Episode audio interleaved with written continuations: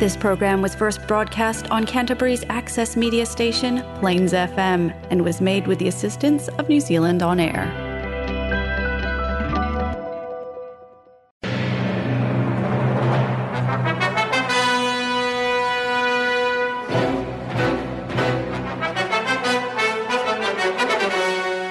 باقي من الزمن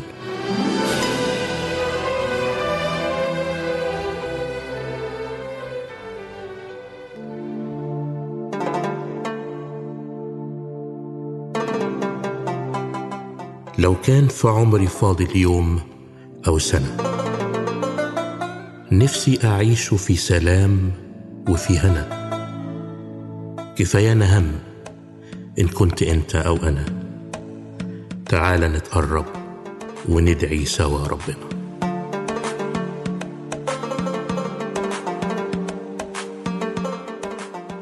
باقي من الزمن برنامج مسيحي باللغة العربية والفارسية. يعده ويقدمه بطرس مورجان باقي من الزمن إبحار في قلب الزمن يأخذنا إلى بحار المعرفة الكتابية والروحية. فقرات ممتعة عظات ترانيم موضوعات تهمك ودراما إذاعية في باقي من الزمن. فابقى معنا.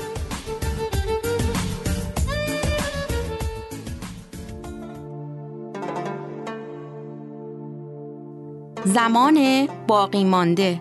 یک برنامه مسیحی به زبانهای عربی و فارسی. حاوی برنامه های مسرت بخش، معزه ها، سرودهای مسیحی، نمایش های رادیویی و غیره. با ما باشید. أهلا ومرحبا بك صديقي المستمع في لقائنا الأسبوعي وفقرات برنامج باقي من الزمن. في حلقة اليوم أعددت لك صديقي المستمع فقرات جديدة متنوعة وممتعة فابقى معي خلال حلقة اليوم.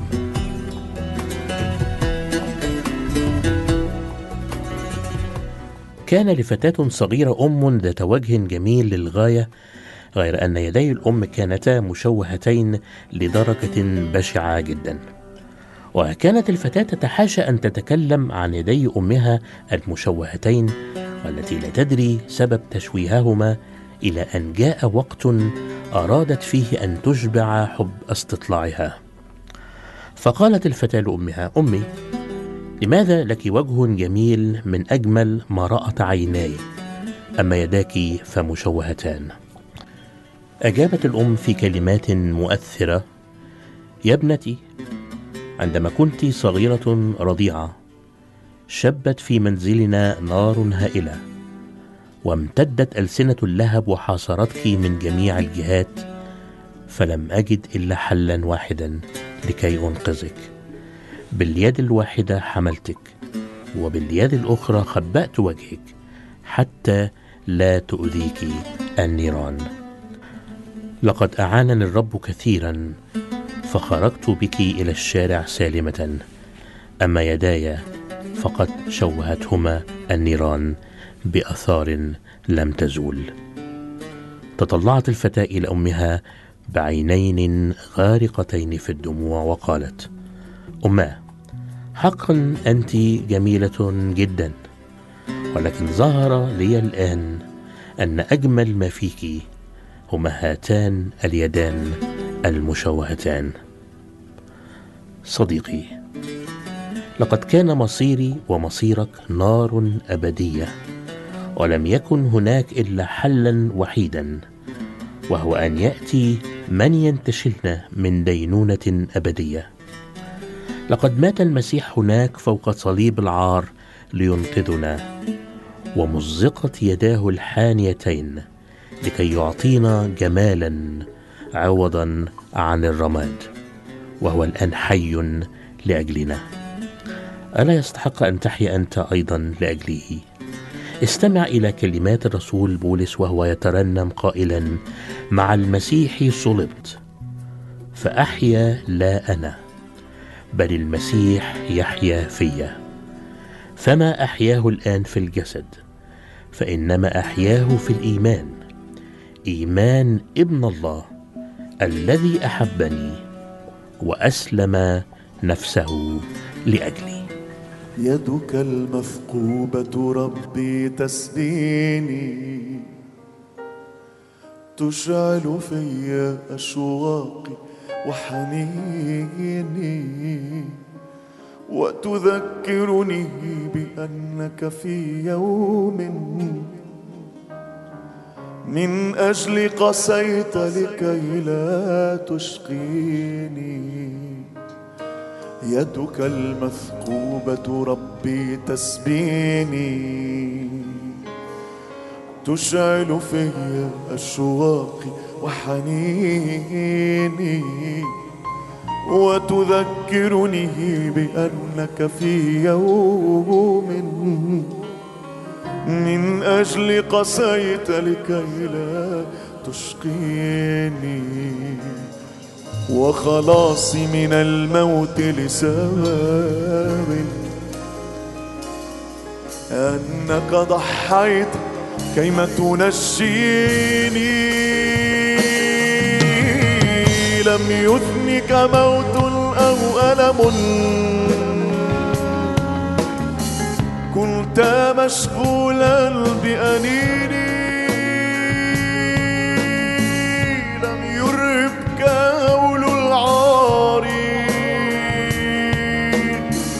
مجروح حتى تشفيني. لم يثنك موت أو ألم.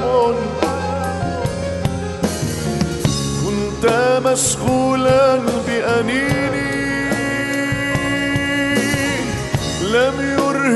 يرهبك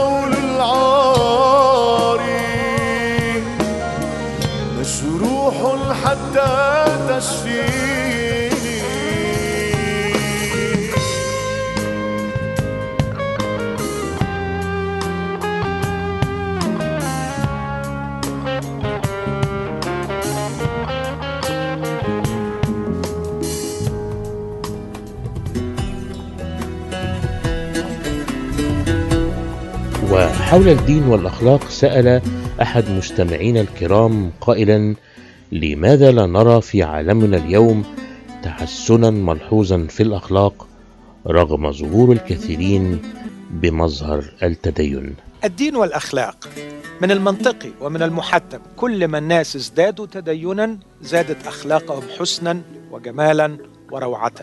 بس الواقع بيقول غير كده.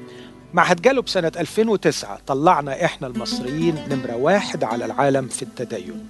في الوقت اللي كلنا كنا بنصرخ من الأخلاق المنحطة في الشارع. إزاي نوفق بين الاتنين؟ المشكلة تتحل لو فرقنا ما بين علاقة مع الخالق وعلاقة مع فروض الدين. كتير من الناس بتدخل في علاقة مش مع الله الكائن الأخلاقي الأعظم. لكن بتدخل مع قواعد ونصوص وفروض وممارسات. أكيد لما هدخل في علاقة مع الكائن الأخلاقي الأعظم الله بكل عظمته. كل ما اقتربت إليه أكثر كلما زادت أخلاقي حسنا وجمالا وكانت أفضل. مش ممكن ابدا هكون في علاقة مع الحنون العطوف دون أن أمتاز بالحنان والعطف والرقة. أدخل في علاقة مع القدوس حتما سأزداد عفافا وطهرا وتعففا في كل تصرف. العلاقة مع القدوس تنتج قداسة في الحياة. لكن المشكلة أن الناس تتحول عن العلاقة مع الخالق إلى علاقة مع فروض وممارسات. وهنا بتيجي مشكلتين كبار. المشكلة الأولى إنه الشخص كل ما بيمارس الفروض أكتر بيعتبر إن عنده رصيد يقدر يصرف منه على الذنوب والمعاصي التي يرتكبها. فبما إنه رصيده يسمح أن يخطئ لماذا لا يخطئ؟ لقد حوش جمع كوم حسنات تمكنه من أن يرتكب سيئات ورصيده يسمح بذلك. المشكلة الثانية والكارثة الكبرى أن كلما الشخص ازداد في ممارسة الفروض ازداد شعورا بأنه أفضل من بقية الناس. لذلك أقول وأكرر العلاقة مع الله تجعل اخلاقي أفضل. التدين الشكلي والعلاقة مع الفروض تجعل أخلاقي أسوأ. لذلك أحبائي أشتاق وأدعوكم أن تقيموا علاقة مع الخالق لا علاقة مع فروض. قد يكون وضعها الخالق لكن فصلتوها عنه. وصرتم في علاقة ميتة مع مقدسات وأهملتم العلاقة مع القدوس. إذا أردتم حسنا وروعة في الخلق. هيا إلى الخالق هو وحده نبع كل خلق فاضل.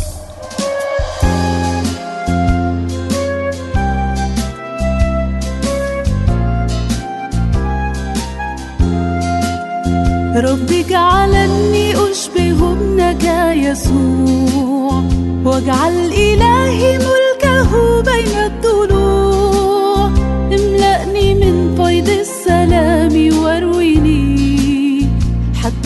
أصير في سلوكي كيسوع.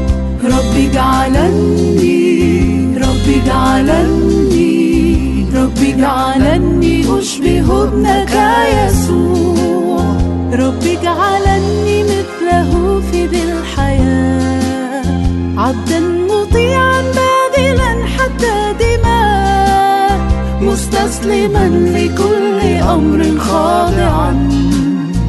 حتى الصليب معلنا حب الإله رب اجعلني رب اجعلني رب اجعلني أشبه ابنك يسوع.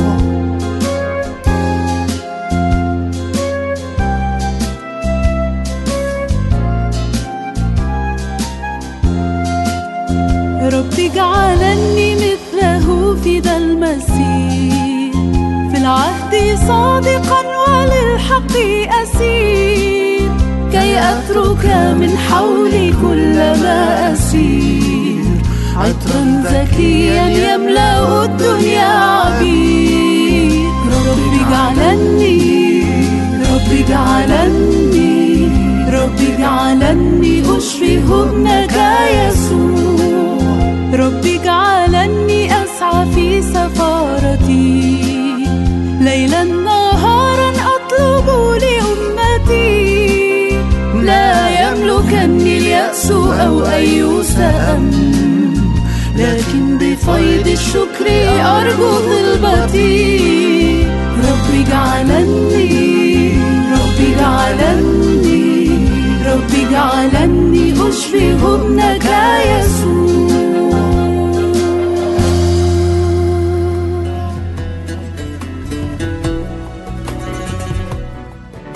معاك النهارده من سفر يونان أصحاح ثلاثة ابتدأ يونان يدخل المدينة اللي هي نينوى مسيرة يوم واحد. ونادى وقال بعد أربعين يوما تنقلب نينوى.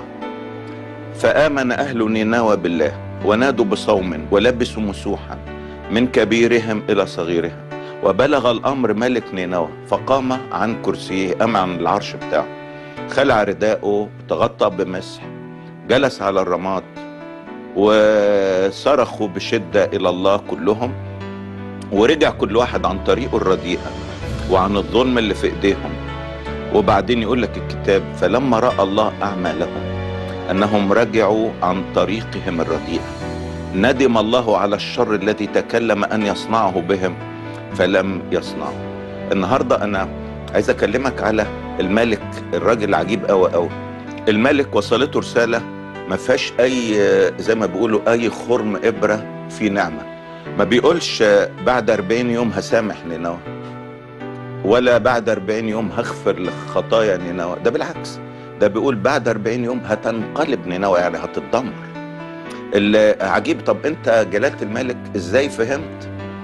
قلب ربنا. ربنا بيقول لك هقلب لك البلد باللي فيها وههلككم أنا بتصور كده الملك بيفكر بيقول لو هو ناوي يهلكنا عشان إحنا وحشين جدا وأشرار. ما كانش بعت الراجل ده يكلمنا طب ما ما يدمرنا هو بيستأذننا. ما كان دمرها. نمرة اتنين. ما بيقولش بعد 40 ثانية عشان ما يديناش فرصة ولا بعد 40 دقيقة ولا بعد 40 ساعة. ده مدينا فرصة 40 يوم يبقى معناها إيه؟ معناها إنه هذا الإله العظيم عنده حب. بيحذرني من الهلاك عشان أرجع وأتوب. شفت الملك آه والشعب بتاعه فهموا قلب ربنا إزاي؟ حسوا إنه آه، معنى كلام ربنا الشديد ده ده وراه قلب محب. بيقول لك أنا مش عايزك تهلك في خطاياك بدي لك فرصة واثنين وثلاثه علشان خاطر ترجع وتتوب. عشان كده ال- ال- الرسالة بتاعت النهارده إنه الله لما بينبهنا إن في دينونة دي مش حاجة تخوف أو تقول الله قاسي لا ابدا. ده بيحذرك بيحبك بيحذرك. وكمان في نقطة آه، بيقول لك أنا سترت عليك كم مرة وغطيت عليك كم مرة. وأنت مستمر في خطاياك. لكن تعالى اعمل زي الناس الحلوة دي. يقول لك فآمن أهل نينوى بالله. طب ما هم كانوا مؤمنين بإيه؟ كان عندهم أوثان. سابوا الوثنية قبلوا الله العظيم. وبعدين بقى حاجة مهمة قوي قوي عايز أقولها النهارده إنهم تابوا توبة عملية. آه، يوحنا المعمدان لما كان بينادي بالتوبة بيقول لهم اصنعوا أثمارا تليق بالتوبة. يعني إيه بقى؟ يعني ما فيش توبة كده كلامية ياما بقابل ناس. يقول لك أنا تبت. طب تركت الماضي اديت ظهرك للخطايا. ليترك الشرير طريقه كما يقول إشعياء النبي ورجل الإثم أفكاره. وليتب إلى الرب إلهنا فيرحمه لأنه يكثر الغفران. فهنا شوف التوبة بقى العملية بقى ها؟ يقول لك إيه؟ يقول لك صرخوا إلى الله بشدة. طب أدي الصراخ أهو صلى هي وندم. لكن الحاجة الثانية يرجعوا كل واحد عن طريقه الرديء. لازم يغيروا الاتجاه. وكمان إيه؟ وعن الظلم الذي في أيديهم. لازم يرجع كمان عن الظلم. وبعدين يقول لك لما رجعوا عن طريقهم الرديئة الله عمل إيه؟ ندم الله على الشر الذي تكلم أن يصنعه بهم فلم يصنعه. البعض يقول لك يعني ربنا بغير كلامه لا ما غيرش كلامه. ما هو؟ الله قال ههلك المدينة وبعدين هو رجع في كلامه. إيه رأيكم بقى؟ بقى في إله يغير كلامه؟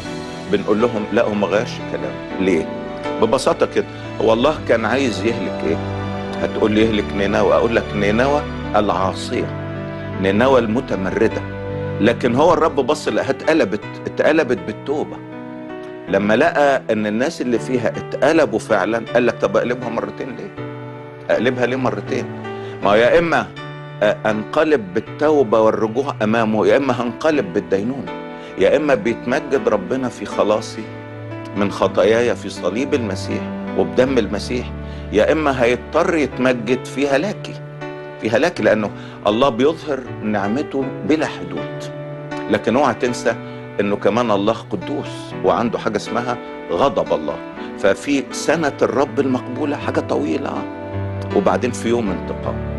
عشان كده الملك بتاع نينوى وأهل نينوى زي ما بيقول المسيح هيقفوا في يوم الدين. ويدينوا الجيل اللي هو كان اليهود في وقتها لأنهم رفضوا المسيح. ونفس أهل نينوى اللي أمنوا دول هيدينونا.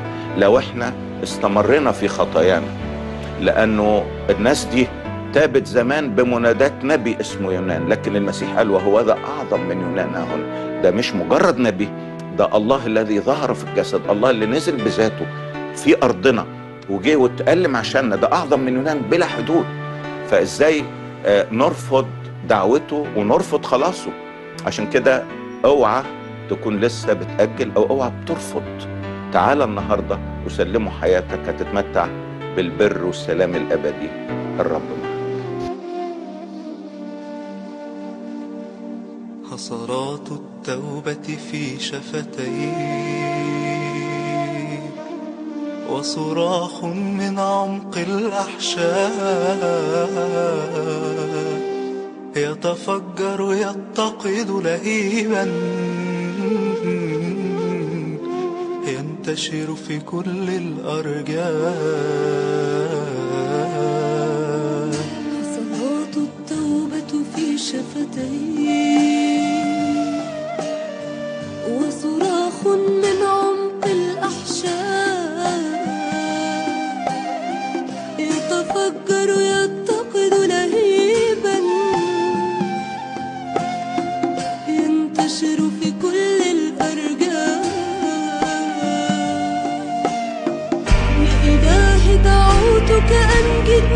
برئني وأشفيني من الداء يا إلهي دعوتك أنجدني برئني وأشفيني من الداء إبليس ربطني بقيود وجعلني عبد الأشياء. فلتكسر شوكته ربي من مثلك يمنحني فداء إبليس ربطني بقيود وجعلني عبد الأشياء. فلتكسر شوكته ربي من مثلك يمنحني فداء يمنحني فداء من مثلك يمنحني فداء من مثلك يمنحني فداء مثلك يمنحني فداء من مثلك يمنحني فداء من مثلك يمنحني فداء من مثلك يمنحني فداء من مثلك يمنحني فداء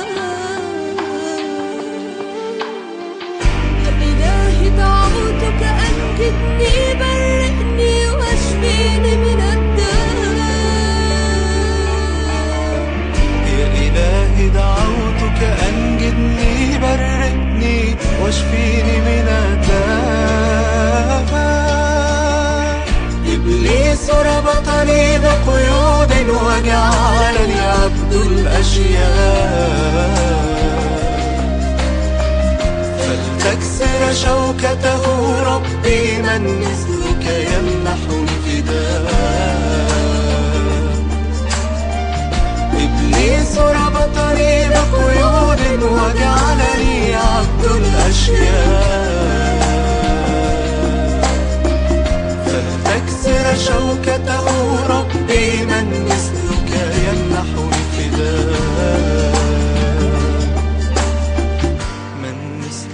يمنحني فداء من مثلك يمنحني فداء من مثلك يمنحني فداء مثلك يمنحني فداء من مثلك يمنحني فداء من مثلك يمنحني فداء من مثلك يمنحني فداء مثلك يمنحني فداء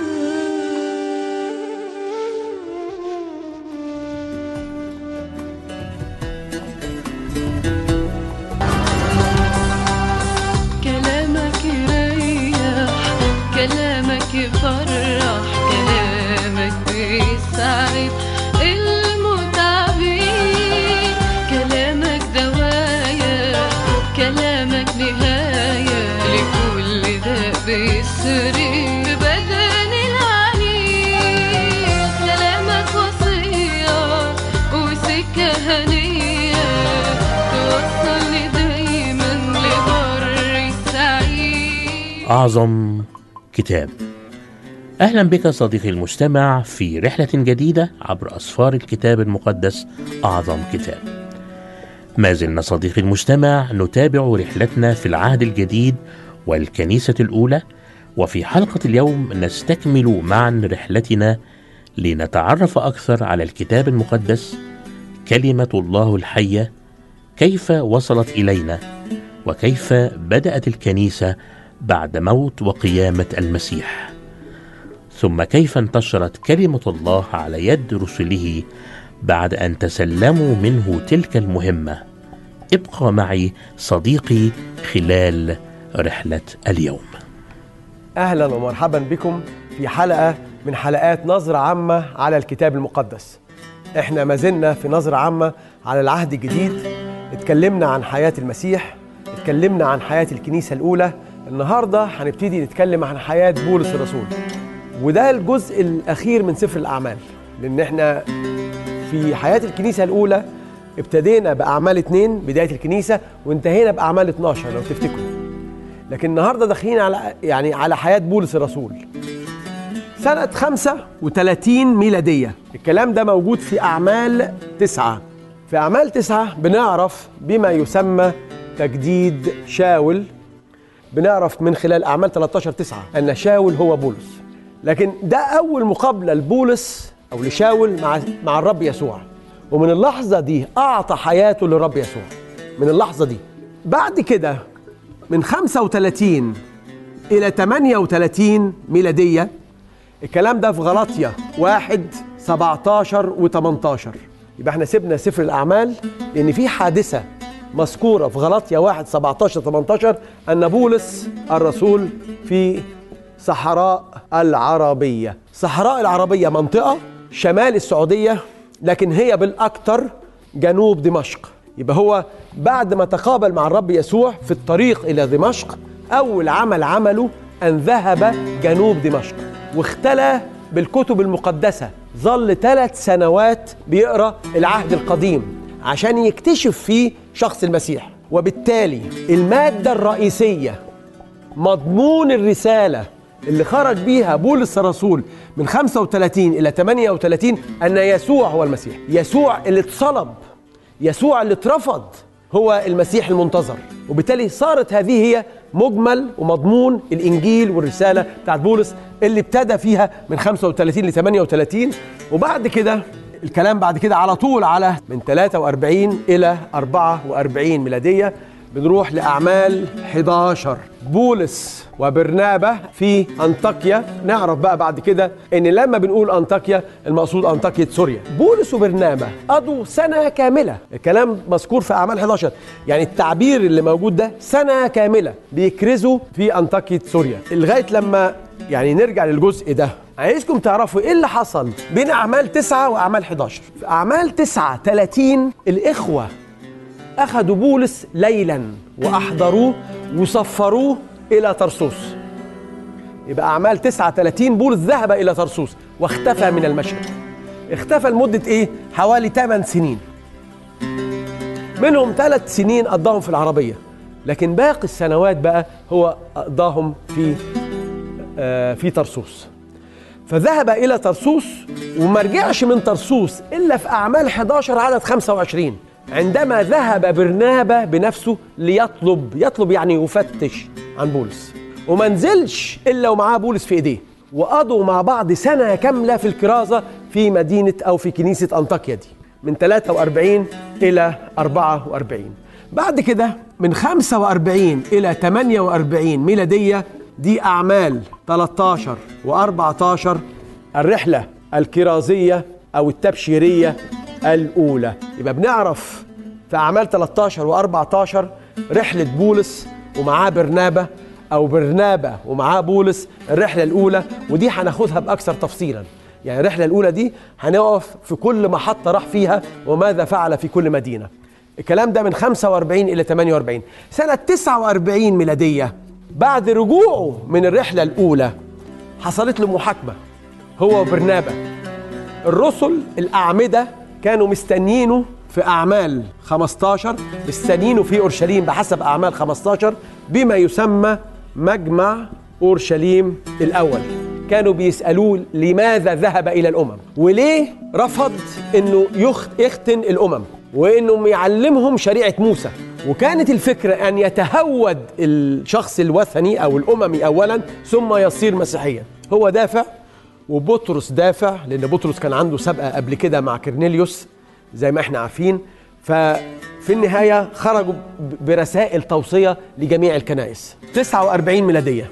من سنة 50 إلى 53 ميلادية الكلام ده بقى في أعمال 16 هي آخر عددين في 15 لكن نعتبرها من 16 إلى 18 عدد 22 بتنتهي ما نسميه الرحلة الكرازية الثانية. ودي رحلة بولس تقريبا وصل إلى آه، منتصف آه، أوروبا. نستكمل رحلتنا بعد الفاصل. يسوع وبستنى دايما صوتك يا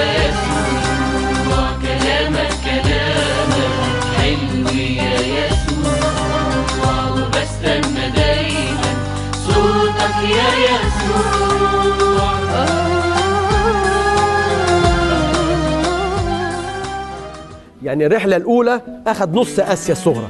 في الرحلة الثانية وصل تقريبا لمنتصف أوروبا. يعني وصل لبلاد اليونان. بعد كده من 53 على طول بقى إلى خمس آه 57 ميلادية أعمال 18 عدد 23 إلى 21 16 دي الرحلة الكرازية الثالثة. بعد كده سنة 57 ميلادية دي أعمال من 21 إلى 23 دي القبض على بولس في أورشليم. لكن هنا الرسول بولس يتم القبض عليه من خلال مؤامرة في أعمال 21 في سبع من 57 بقى إلى 59 ميلادية دي أعمال 24 إلى 26 دي بولس الرسول في سجن قيصرية لمدة سنتين من 57 إلى 59 ميلادية. من 59 إلى 60 ميلادية أعمال 27 و28 الرحلة إلى روما. طبعا ما كانتش رحلة ده بولس الرسول مسجون مقيد بسلاسل حواليه العسكر ورايح لروما عشان يتحاكم قدام نيرون. لكن هو حولها رحلة كرازية. تكلم مع الناس اولا في البحر لكن أيضا تكلم مع الناس في السجن بعد كده. ذهب إلى روما وبكده ينتهي سفر الأعمال لكن لا تنتهي حياة بولس الرسول. ينتهي سفر الأعمال من لغايه 28 من سنة 59 إلى 60 ده مختصر لحياة بولس. بولس تقريبا ولد واحد ميلادية. وبالتالي لما تقابل مع الرب كان عنده تقريبا 35 سنة تقريبا. يعني طبعا إحنا مش متأكدين لكن أبحاث كتيرة بتقول إنه اولا كان عضو في السنهدريم ما كانش ممكن حد يبقى عضو في السنهدريم قبل سن ال 30 وغالبا كان بقاله فترة وكان معروف بالاسم وكان معروف بغيرته على الديانة اليهودية واضطهاده للكنيسة لل- بشكل غير عادي كان مفرط. مفرط جدا في اضطهاده للكنيسه لكن 35 ميلادية إحنا تاريخ متأكدين منه. آه، تقابل مع الرب يسوع واستمر في حياته مع الرب يسوع لمدة 32 سنة. قضاها من 35 ميلادية إلى أن استشهد سنة 67 ميلادية.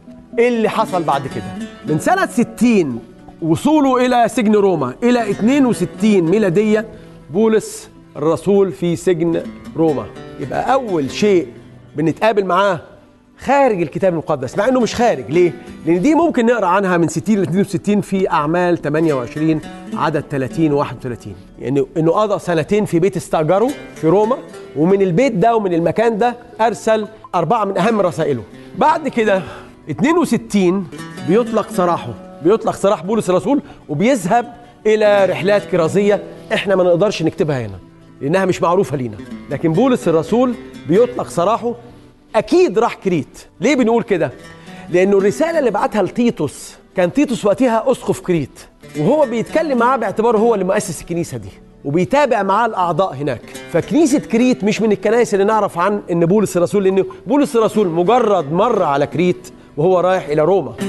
لكن ما قضاش فيها وقت ما تقابلش فيها مع إخوة ما تلمس حد. لكن واحدة من ضمن الأشياء ومش مؤكد لينا إنه ذهب إلى إسبانيا. لكن بعد كده نرجع بقى من 64 إلى 67 ميلادية بولس في سجن روما ثانية لتاني مرة. وده السجن الأخير اللي مش هيخرج منه. و67 ميلادية التاريخ ده مهم قوي في تاريخ الكنيسة. 67 ميلادية استشهاد بطرس وبولس. والجريمة والتهمة اللي بسببها ماتوا أو استشهدوا إن هم حرقوا روما. واللي حكم عليهم الحكم ده هو نيرون. ونيرون هو اللي كان حرق روما لكن للأسف نتيجة مؤامرة اليهود قدروا يقنعوا نيرون إنه يلصق التهمة دي بقيادات الكنيسة عشان يخلصوا منهم. سنة 68 ميلادية موت نيرون بعديها بسنة موت نيرون الطاغية طبعا. بعد كده سنة 70 ميلادية هيحصل حاجتين. خراب أورشليم خراب مدينة أورشليم بعد حصار طويل وهدم الهيكل. هدم الهيكل وخراب أورشليم ده تنبأ عنه الرب يسوع بالتفصيل إنه لن يترك لك حجر على حجر. يعني قبل الكلام ده ب 40 سنة واللي قام بالأمر ده يعني قائد روماني اسمه تيتوس. طبعا غير تيتوس التلميذ اللي إحنا نعرفه لكن قائد روماني اسمه تيتوس قام بجيوش وحاصر أورشليم إلى أن سقطت وتم خرابها وهدم الهيكل. من اللحظة دي خلوا بالكم لا ذكر للفريسيين بعد كده. وهم كانوا أكبر طبقة دينية في آه، عند بني إسرائيل. أكبر طبقة دينية يعني الصدوقيين جنبهم لا يمثلوا 10% لكن بعد خراب أورشليم وهدم الهيكل تت- تشتت هذا الحزب آه، وانتهى تماما. سنة 90 ميلادية مجمع جامينا مجمع جامينا في فلسطين. وده آه، جنوب يافا على البحر المتوسط. ذهب أحبار اليهود وهذا موثق طبعا كمحضر عشان يؤكدوا على صحة التسعة وثلاثين سفر اللي بيكونوا العهد القديم. سنة 98 إلى 100 ميلادية استشهاد أو موت يوحنا الرسول. وإلى هنا نأتي صديقي المستمع إلى نهاية رحلة اليوم. نلتقي بمعونة الرب في الأسبوع المقبل مع رحلة جديدة لنستكمل حديثنا فإلى أن نلتقي أترككم في رعاية الرب. ولمحب الدراما الإذاعية اخترنا لكم الفقرة التالية.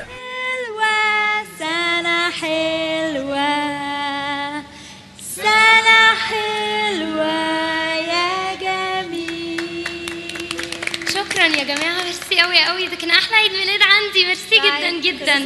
طيبة. وانتوا طيبين merci bye bye. صامويل شكرا قوي إنك جيت بجد. سنة وانت طيبة. ميرسي وأنت طيب. تعالى أنا عايزاك في موضوع مهم. بجد؟ أنا برضه كنت عايزك في موضوع مهم. أنت كمان كنت عايزني؟ آه كنت عايزك في موضوع مهم جدا. وعايز أنتهز الفرصة إن إحنا لوحدنا عشان أنا ما صدقت بصراحة. ما هو هو ده الحاجة اللي أنا عايزاك فيها. نفس الحاجة اللي أنا عايزك امم إحنا مش لوحدنا. إيه؟ إحنا مش لوحدنا. بابا وماما جوه؟ لا. نبقى لوحدنا؟ لا. بابا وماما جوه؟ لا. نبقى لوحدنا؟ لا. ما هو ده اللي أنا عايزاك فيه. في واحد كده غريب قوي وقاعد من أول عيد الميلاد وأنا مش عارفة مين ده. أنت ده صاحبك يعني أنت اللي جبته؟ فين ده؟ اللي قاعد على الكرسي ده. لابس قميص كده مش شايفه؟ مش معقول. الكرسي ده؟ أهو الكرسي ده. فاضي. فاضي إيه يا صامويل؟ اهو لابس قميص ونضاره وبنطلون اسود وقاعد بيصفر ورزل جدا. سارة أنا بتكلم بجد الكرسي فاضي. بجد أنا عايزك في موضوع مهم. لا لا أنت هتجنني ولا إيه؟ أنت بترخم عليا وخلاص. صدقني أهو قاعد أهو. أه أهو شفته. أه. شفت. باين قوي قاعد على الكرسي. فاضي. مفيش حد على الكرسي. أهو يا ابني حرام عليك. آه، ده قاعد فهمت. من أول عيد الميلاد وأنا مش فاهمة آه آه قاعد من أول عيد الميلاد وعلى الكرسي و... خدت بالك أخيرا. كل سنه وأنتي طيبه أنا عندي ميعاد مهم جدا ومحتاجة أتأخر. سلام. لو سمحت يا أخ من فضلك. آه، اولا أنت مش معزوم على عيد الميلاد. ثانيا أنت جيت أنا افتكرتك يعني صاحب حد من أصحابي. فقلت خلاص هسيبك تقعد. ثالثا عيد الميلاد خلص وكل الناس مشيت. ممكن تتفضل تمشي لو سمحت. كوباية قهوة لو سمحتي.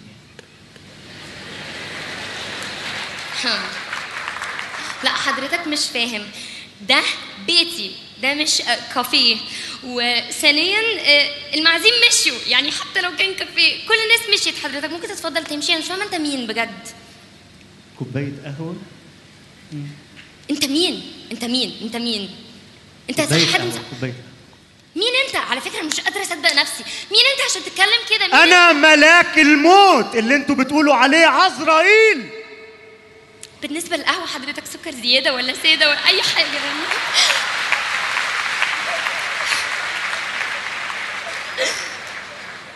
أنت أكيد بتهزر صح؟ ده منظر واحد بيهزر؟ يعني هو ده منظر ملاك موت؟ بتاع التلفزيون اللي بوظ.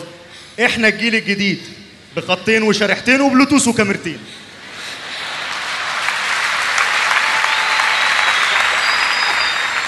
طب يعني لو مش هضايق سعادة سعادة حضرتك يعني وحضرتك جاي تعمل إيه؟ ملاك الموت جاي يعمل إيه؟ هركب ستاير.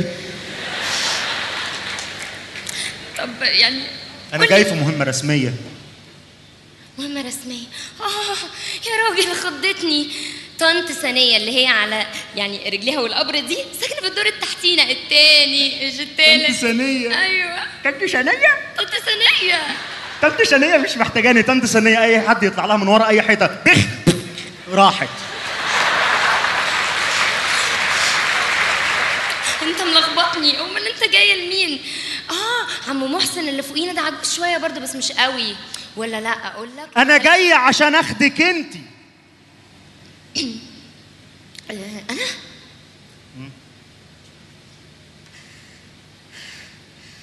لحظة واحدة. هات إيدك. ما تكسفش تكسفش خد دول وروح قول للي بعت لك إنك ما لقيتنيش. تمام كده يا برنس؟ إيه يا ماما أنت واقفة في صلاح سالم. إيه ده؟ خلينا نتكلم جد بقى شوية. الاسم سارة مجد إبراهيم. السن 23 سنة. الشكل منكوش. تكره الالتزام تحتقر النظام. وكل ما أصحابها يقولوا لها توبي. قبل ما الموت يجي تقول لهم لما الموت يجي. وديني جيت لك.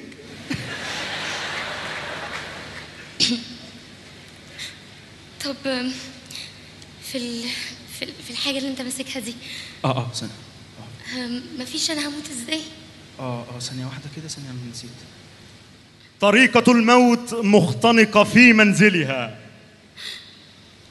دي موتة وحشة قوي حرام إيه ده؟ إيه ده؟ ملحوظة؟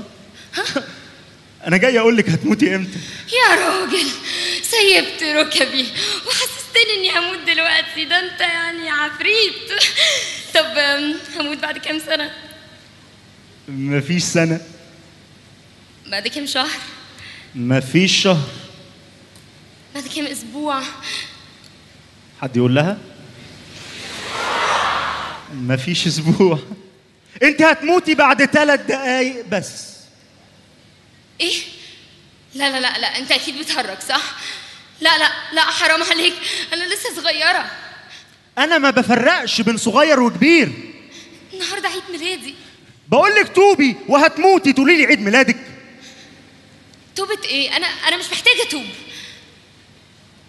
الكلمة دي اللي بيقولوها بس اللي محتاجين فعلا إنهم يتوبوا. أنا زي صحابي على فكرة. أعمالك. هتتبعك أنت لوحدك مفيش أصحابك. خلاص هعمل أعمال كويسة. هعمل حاجات كويسة أوعدك. كان عندك عمرك كله عملت فيه إيه؟ طب طولي المدة شوية وأنا هتغير أوعدك هتشوف التغيير بنفسك. أنا آسف مش أنا اللي باخد القرار أنا جاي أنفذ بس. أرجوك قول اللي بعتك أرجوك قول لربنا ان أنا خلاص. الحكم صدر. أرجوك. الثلاث دقايق ابتدوا. لا لا ما تقوليش الثلاث دقايق ابتدوا من فضلك. استنى عشان خاطري. أعمل إيه؟ ودول بيتوبوا إزاي دول؟ آه، أم، أنا هعمل عمل خير. لازم أعمل عمل خير. طنط ثانية. أوكي. أنا سارة مجدي إبراهيم أقر. إن كل ما لدي بما فيهم الشقة كلهم يروحوا لطنط ثانية جارتنا. يلا يا طنط حلال عليكي لا لا لا ده بديهي قوي إنه يكون جه مين بيخبط أنتوا يا عيال يا هتخلوني اشتم أنا مش هشتم. أهو يا رب. أهو يا رب. أنا عملت خير واتغيرت أهو. ما بقتش بشتم. أهو. أنا هعمل إيه تاني؟ أنا هعرف الكتاب المقدس. لازم اعرف الكتاب المقدس.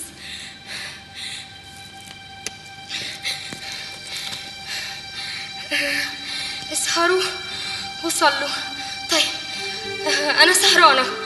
يبقى صلي اصلي يا رب فات قد إيه؟ يا رب يا رب يا رب يا رب أنا مش عايزة أموت. يا رب أنا صغيرة قوي. يا رب بجد ما- ينفعش. يا رب ما ينفعش أموت دلوقتي. يا رب أرجوك ما تخلينيش أموت. يا رب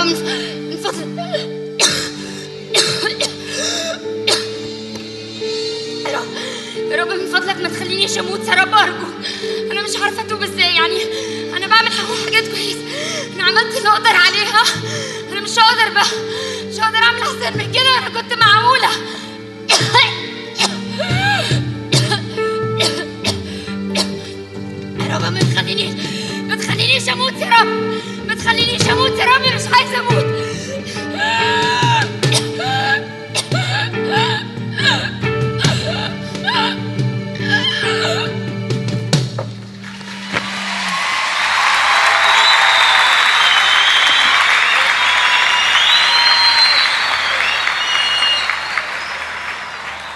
وبهذا نأتي صديقي المستمع إلى نهاية الفقرات باللغة العربية وسنستكمل البرنامج باللغة الفارسية.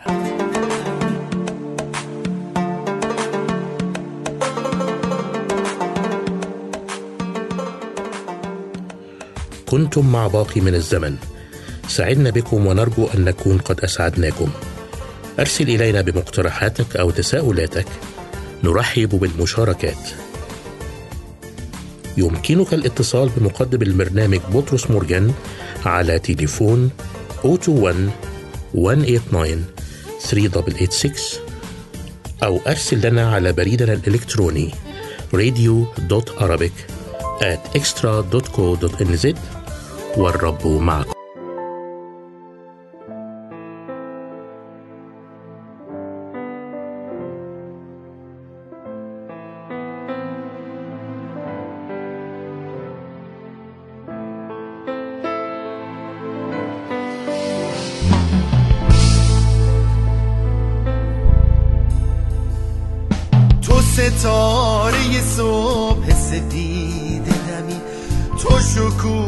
جلال سماع منی. خدایی که گفت نور از ظلمت درخشید. همان است که در دلهای ما چو خورشید.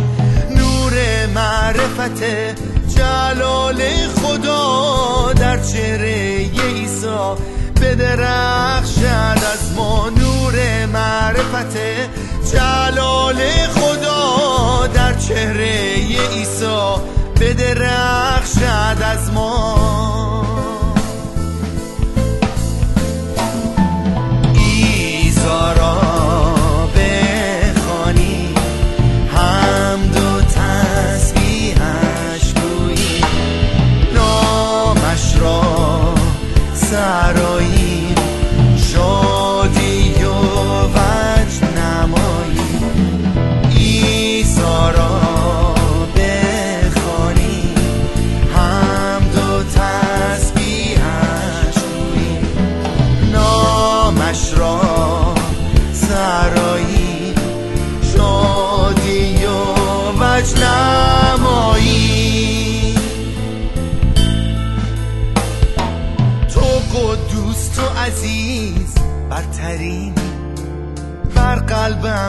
ساکن تو عزیز.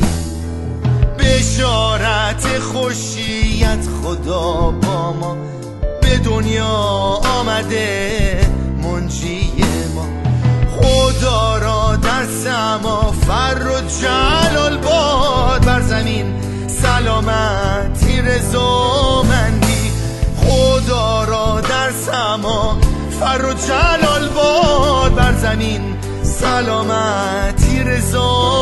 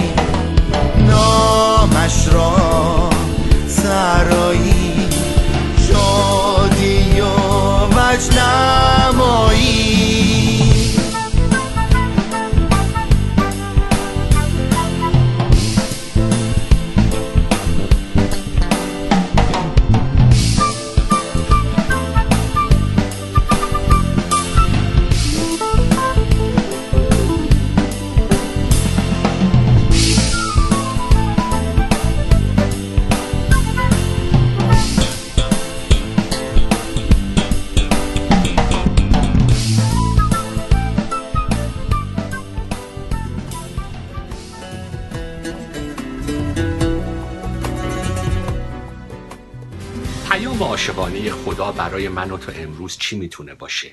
از کتاب مزامیر 19 همین کتاب عهد عتیق.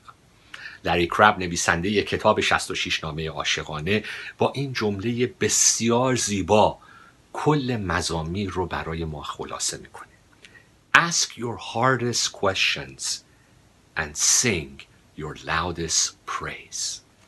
سختترین سوالات رو بیار به حضور خدا و همچنین بلندترین سرودهای شکرگزاریت رو. فریادها و چراهات رو بیار در حضور خدا. ازشون فرار نکن. و همچنین سرودهای شکرگزاری و توکل و اعتماد به خدا رو بیار به حضور خدا. با خودت در حضور خدا صادق باش. و توی طوفان‌ها و تاریکی های زندگی با حقیقت عمیقتر خدا روبرو خواهی شد. دکتر کرب خیلی زیبا این فصل رو شروع می‌کنه. میگه خدایا زندگی من توش پر از ترسه پر از احساس عدم امنیته. تو زندگیامون خیلی وقتا من تو دنبال گارانتی هستیم دنبال امنیت هستیم. خیلی وقتا زندگیمون پر از ترسه ترس از شکست خوردن ترس از مرگ ترس از طرد شدن ترس از اتفاقات بد. ترس از اینکه دیگران ما رو تایید نکنن ترس از اینکه زندگیمون پر از خوشحالی و موفقیت و شادی و سلامتی نباشه. و خیلی وقتا دنبال گارانتی هستیم. ولی وقتی با سختی های زندگی روبرو میشیم با درد و شکست های زندگی روبرو میشیم تو, تاریکی ها و طوفان های زندگی میگیم خدایا کجایی؟ چون فکر می‌کردیم که خدا گارانتی میده. فکر می‌کردیم که اگه ما یه فرمولی داشته باشیم دیگه روی همه مشکلات پیروز خواهیم شد. ولی مزامیر به ما نشون میده که این واقعیت زندگی ما نیست. لری کراب اینطوری داره پیام خدا رو در مزامیر برای ما خلاصه می‌کنه. میگه این آرزویی که همه چیز به خوبی جلو بره یک آرزوی خوبیه. ولی خیلی وقتا ما اشتباه فکر می‌کنیم که تو این دنیا با روش های انسانی می‌تونیم فرمول و گارانتی پیدا بکنیم. به جای اینکه یاد بگیریم که توی طوفان هاست که ما با خدایی روبرو میشیم که به ما یک تسلی عمیق و واقعی میده به ما امید میده که نگاهمون به اون باشه نه به شرایط زندگی. مزامیر فقط برای این نوشته نشدن که به ما یک احساس خوب بدن. مزامیر فریاد افرادی هستند که در صحراها در طوفانها در شبهای تاریک زندگی در سردرگمی هستند خیلی وقتا. ولی توی همین طوفانها و تاریکیها توکلشون به خداست نگاهشون به خداست. باورشون اینه که یه روز خدا میاد و ما رو از این طوفانها نجات میده. دستشون رو تو دست خدا می‌ذارن توی سختی های زندگی. و این لری کراب ادامه میده این صحبت رو. میگه با سوال های سخت زندگی روبرو شو ولی اون اشکات و سردرگمی ها و سوالات رو بیار در حضور خدا و یاد بگیر که پر شی از تسلی و امید خدا. یه روز اشکای تو تبدیل به سرودهای جدیدی خواهد شد. یه روز تو تاریکی ها یاد می‌گیری که پنجره نور در زندگی تو باز میشه. وقتی خدا وارد تاریکیت میشه. توی شک و تردیدات یاد می‌گیری که روی خدا می‌تونی زندگیت رو بنا کنی. فرمول هایی که خیلی وقتا من و تو درست کردیم که خدا رو توی یک فرمول بذاریم اون فرمول ها همه میشکنه توی درد و رنج های زندگی. و یاد می‌گیریم که با خدای واقعی توی طوفان ها و درد و رنج های زندگی روبرو بشیم. یاد می‌گیریم که به خدای واقعی بچسبیم. نه اون خدایی که با تصورات و توقعات خودمون درست کردیم مزامیر به من و تو یاد میده که تشنگیمون رو فقط خدا می‌تونه برطرف کنه. مزامیر به ما یاد میده که سردرگمی هامون رو فقط خدا می‌تونه ما رو به هدایت و نور خودش بیاره. آرزوهامون رو اون خلائی که تو قلب ما هست رو هیچ چیزی پر نمی‌کنه جز خود خدا. فریادهامون رو هیچ کس نمی‌تونه تسلی بده و آروم کنه. جز خود خدا. فصلای دردناک هست. فصلای دردناک و تاریک هست ولی یه روزی خدا وعده داده که ما رو به فصلای بهاری خودش میاره. یه روزی ما رو پر می‌کنه. از امید و تسلی و ما رو نجات میده. مزامیر به ما یاد میده که در انتظار خدا بشینیم. و به خدا امید داشته باشیم. مزامیر به ما یاد میده که وقتی تسلی خدا رو دریافت کردیم بتونیم دیگران رو هم تسلی بدیم. مزامیر به ما یاد میده که خدا رو بیشتر از هر چیز دیگه تو زندگیمون دوست داشته باشیم و دنبال کنیم. و مزامیر به ما یاد میده که یه روزی خدا سرودهای جدیدی رو روی لبهای ما می‌ذاره. ما هم می‌تونیم با دردهامون صادق باشیم با عشقهامون صادق باشیم و هم می‌تونیم که از ته قلب خدا رو بپرستیم و شکرگزار باشیم چون خدا نیکوست. سوالاتت رو به حضور خدا بیار و همچنین سرودهای شکرگزاریت رو.